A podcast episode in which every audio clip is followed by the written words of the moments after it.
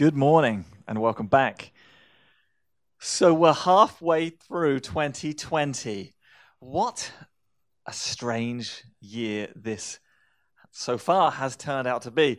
And obviously, as the calendar suggests, we're not done yet. This has been an unusual year where circumstances and situations have affected the world, and in many ways, nobody saw it coming. But I do believe that God saw it coming, and God isn't surprised, and God isn't confused, and God does know what's going to happen next. And as so often is the case, he doesn't give us every piece of information, but he invites us to trust him, to journey with him, and to join him in what he's doing. This week and next week, I want to change what we were going to be looking at in light of current affairs, in light of what's going on in the world. This is a strange year. In light of pandemics and coronavirus, in light of the racism conversation, and how do we not just listen to that, but how do we engage and learn from that? And in light of other big decisions that are coming up, Sarah's word about unity, I feel, is so timely. I think it's specifically timely because this occasion seems like there is so many opportunities for us to have the opposite of unity. I want us to pause, to ponder, to look around, to see what God is doing, and to pray and to hear from him in that. So that's what we're going to do over the next two weeks. And today, we're going to look at a short passage in a large book in the Old Testament. We're going to look at this passage, and we're just going to camp out in this one passage. It's a short passage. And sometimes we, we, we'll look at a, a broader subject, and we'll look at many Bible passages, and that's good. But today, we're just going to camp out in one, and we're going to chew on it and chew on it and chew on it. I love the way Scripture still speaks to us today. I love the timelessness of the text, and I love the uniqueness that these ancient texts and stories and examples and people sometimes feel like they could be living right now through the circumstances and situations that we are too. So today, we're going to be looking and meeting the person of Jeremiah in the Old Testament. Let me give you something of an introduction. The book of Jeremiah is the second longest book in the Bible, second only to Psalms. It covers a forty-year period. And the person Jeremiah who wrote this book, who is the author, is what the Bible describes as a prophet, which is someone who hears from God and then speaks what he's heard. He shows us himself in an unusual way, more so than any of the other Old Testament prophets. We see him at his best, and we see him when he's vulnerable. We see him when he's slightly confused and uncertain and fearful and almost depressed, but we also see great sense of strength and courage in who God is and what God is doing. His personal life is laid out quite, quite clear for us. He was described by some scholars as someone who was timid by nature and self-critical, but so confident in the Lord's assurance of what God is doing in this moment. And his writing, his life and his ministry and the words that he brought were written during a significant time of storm and stress and uncertainty. And it feels like for some parts of this year, that's now. So there's an appropriateness for this. So I want to introduce you to this person, and I want to look at this text, and I want us to camp out. If you've got your Bibles, turn with me to Jeremiah thirty-three, verse three, and the text will also appear on the screen as well. As we look at this text, which is short, there's two sides to it. One side is our response, and the other side is God's response. That's actually quite a biblical, a reoccurring biblical pattern all the way through Scripture. God never forces himself upon people, but he invites people to participate and to co-participate in what he's doing. There is this sense of join me and I'm doing this. And we see this in this passage. So let's read it together. Call to me, and I will answer you, and tell you great and unsearchable things that you do not know. Let me read this again. Call to me, and I will answer you and tell you, or as some translations say, show you great and unsearchable things that you do not know. It feels fitting to read this in twenty twenty in light of the world that we're currently living in.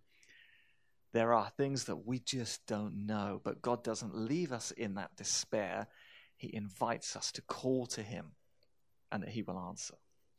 I want to break this into the two halves. The first half is our response. The second half is God's response. The first half, this short opener, call to me. I've been challenged that during the coronavirus period that we need to be people who pray. We need to be people who pray and seek God. We need to be people who call to God. I made a point at the very beginning, especially at a time when there were forecasts of potential casualties and loss of life. I made a point of praying for people I know and people I don't know in the medical profession. I have a regular calendar entry. Monday morning, my week begins with an early reoccurring calendar entry to pray for people in the medical profession. We don't know where our prayers go. We know that for some people there has been tragedy, loss of life, and ill health. But we also know that the numbers could have been worse. So not knowing where our prayers go, we do know that God always hears them and responds and welcomes them. So I've been doing that. Over the last two weeks, I've I've added another profession. Last week and the week before, I made a point of praying for the police force, praying for people who put themselves on the line to serve communities and to help. And I've been praying for their wisdom and their grace, their character and their blessing and safety. And for police officers I knew, I made a point last week of messaging them and thanking them for their service. This is a time to pray. This is a time to call to God. And I want to encourage you that as you pray, to be persistent, to pray not just once and then it's done, but to pray and to call with some persistency. There's a story in Luke's gospel where Jesus is ministering and he's traveling, and the crowd are moving with him because people are being healed and they're loving what's going on, the life that's flowing from Jesus. And the story goes that by the side of the road, there was somebody who was unaware, he was blind, he couldn't see. And he heard that Jesus was coming, so he called out to Jesus. And in the text it says some people tried to deter him. And it says this, so he just kept out calling all the more. I love this idea that he just kept out calling all the more. Persistence in our prayer, in our calling, is key. Uh, last week in Massachusetts, some shops began to reopen, and if you visited one of them, you may have seen queues of people lining up to get inside because the shops have got smaller capacity of how many people can come in. For the last two weeks, many of us have enjoyed and endured the world of online shopping, which is not easy if you've got children and feet keep growing and shoes don't fit. We've had a few returns. Last week, I was chasing a return with the department store Macy's, and I was on hold for fifty-two minutes before I could speak to somebody about a return. It's annoying, but it's something of a reminder that our persistence in calling out, in persisting on listening to the hold music sometimes is what we need to do. I want to encourage you in the calling out, in the calling to me, in our prayer life, that prayer is more than just petitions and requests. Sometimes I'll say to Sarah, my wife, I'm going to a, the shop. Do you need me to pick anything up? Which sometimes is a dangerous question to ask. Often she'll give me a short list, and then I spend ages looking around the shops trying to find the various things from the list. Sometimes our prayer life can be similar to those shopping lists, where we're just going down the items of what we need and ticking things off one at a time. That's okay. And prayer can be like that, where we come to God, and I believe he wants to hear those prayers. But calling to God is more than just coming to him with our petitions. Prayer is a relationship. And in any relationship, we speak and we listen. Over the last two months, Uh, the gym that we visited frequently has been closed, and we've not been able to do what we would normally like to do in terms of exercise. So at the beginning of the of the shutdown, we purchased a home elliptical, and we decided we're going to try and keep fit. And I hadn't noticed the opportunity that the elliptical presented in our home. I would I would get on it, and I would put some headphones on, and I would listen to some music. Often I'd listen to some worship music. And I found that as I've been exercising, I've been praying, I've been worshiping. And as I considered this text and this first opening few words of this passage, as I've been exercising, I've been calling to God. I've been calling out to him. I've been seeking him. And there's been some times where I have been finding him and hearing him in a way that my my classic devotional time where I sit in a chair and pray and read the Bible, which is good, and I still do that, doesn't always have the same effect that when I'm exercising and moving and breaking a sweat. There's times when I'm calling to God. And I've found him, and I've sensed his presence in powerful ways. So may I encourage you, as this passage invites you, to broaden the way you call to God. Call to me, he says. I love the sense of invitation. Call to me. On the subject of calling out, I do want to make a comment in light of the current occasion, and especially in light of recent news around the subject of racism. There is a time to call out and to use our voice for good. Violence is never good, but calling out where there is wrong is right and appropriate. And in those moments, we should not remain silent. A man called Edmund Burke, who lived in the mid seventeen hundreds, was a member of the House of Commons in England. And Burke was known as a proponent for under, underpinning the virtues of manners in society and the importance of religious institutions for stability and for good, good living. And he said this on the subject of calling out and using our voice.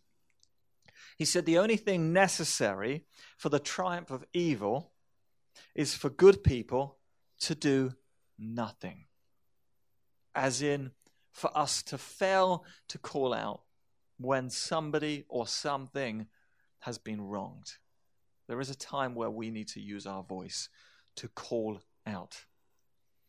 An example, which is a tragic example, but one that we can learn from history, is the person of Hitler, who used his voice. A brief history lesson. Hitler's first role in what was known as the German Working Workers' Party placed him in charge of propaganda, and he used his voice, and he had a compelling voice, and his voice and his style for leadership propelled him very quickly to the place of power that we know he found himself in. And as he climbed the ranks, his ideas and the way he wanted to orchestrate and structure things spread in the minds of people. Here's an important comment in light of Edmund Burke's quote about the need for people to call out and not to remain silent. During the rise of Hitler and Nazism, many German churches remained silent. We as a church, and I say that for us individually, and I say that for us as an organized church, as a gathering of God's people, must not remain silent in the face of evil. We must not remain silent. We must not, to borrow a story from Jesus, cross on the other side when somebody has been wronged in any way. We must not remain silent. History teaches us that. And this passage evokes, invites, prompts, and says, "Call to me, call out." That is our response. And now God's response. What does God do? This passage continues.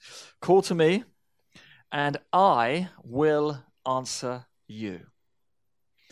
Now, anyone that's followed Jesus for any length of time will know that God doesn't always answer our prayers in the way that we pray them. But may I encourage you that he always hears our prayers. He always listens and is attentive. Call to me, and I will answer you.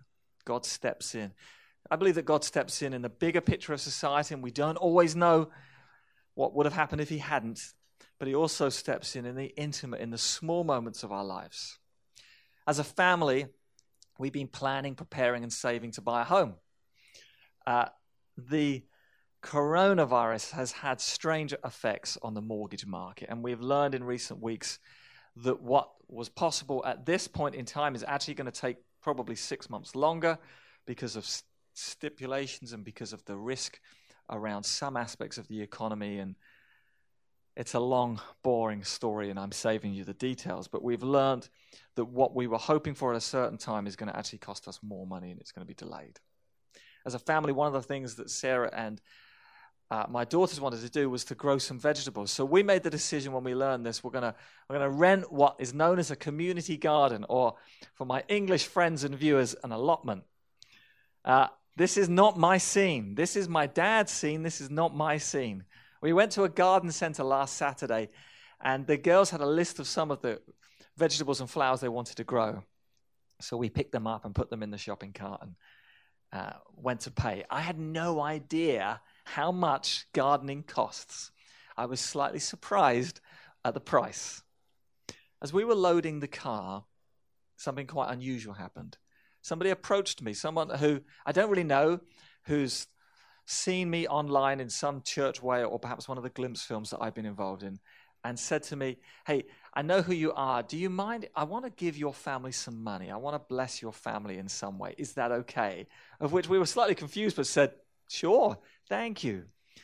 This person proceeded to give us a financial gift that almost paid for all of the plants and everything that we wanted for the garden.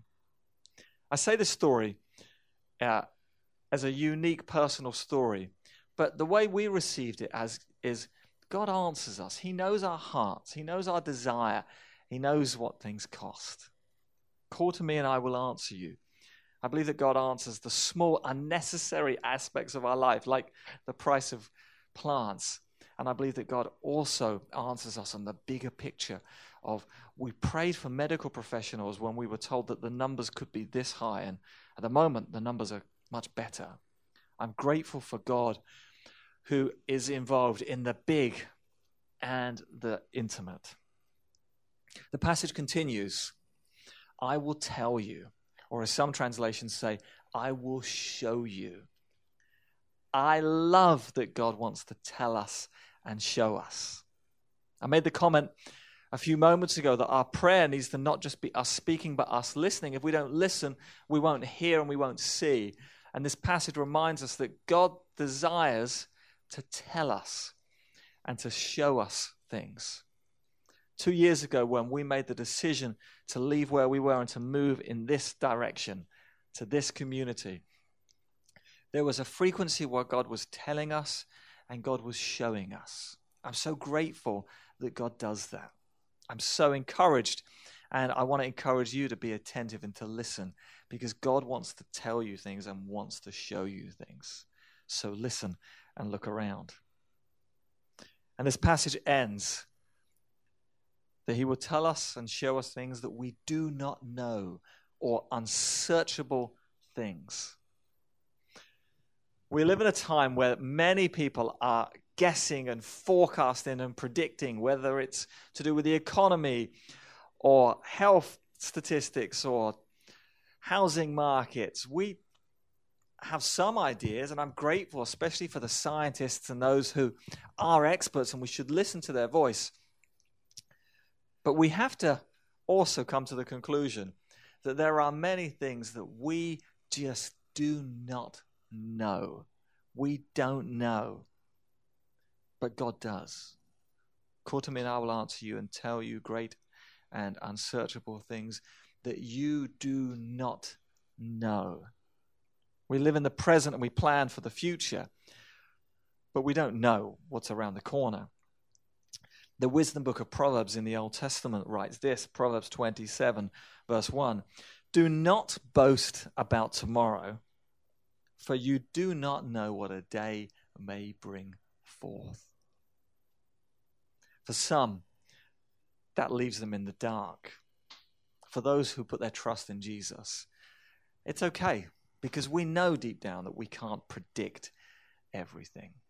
But we take refuge and we land with a God who says, I do know what happens next. So call to me and I will answer you and show you and tell you great and mighty things that you do not know. So where do we land? Wrapping this up. I want to invite you to participate in the invitation that this passage begins. I want to invite you to call to God. I want to invite you, if you've never prayed before, to pray for the first time that you would know Jesus and that you would journey with Jesus through these uncertain days that is the most unusual year for many of us we've ever known. Call out. For those of you that have a voice and it's remained quiet, may I encourage you that your voice is valid. Please use it. Please don't cross on the other side when you see someone being wronged. And may I encourage you with the passage, the second half, where God says, and this is what I will do. I will answer you. I will journey with you. I will show you things. I will tell you things. Great and unsearchable things that you do not know. May I encourage you to journey with God in the unusual aspects that is twenty twenty. May I encourage you to journey with God. And may I encourage you to be wowed by the wonder of the unsearchable things that, in my hope, in my belief, will be bigger and better than anything that we've known before. I have no desire to go back. I want to go forward. May I encourage you to do that, and not to do that alone, but to do that with God. Let's pray.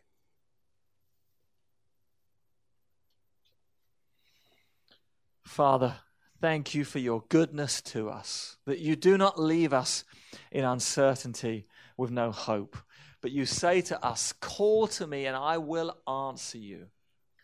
Lord, we choose to put our faith in you and in you alone. And we say, Lord, show us things. Lord, I pray for people watching this that have got questions or decisions to make. Lord, show them things. Show them the route. Show them the path. For those who are listening, saying, speak, Lord, I'm trying to listen. Lord, tell them things. Reveal things to them that may well have been unsearchable. Lord, we put our trust in you. We journey with you. We say thank you for the invitation to journey. Amen.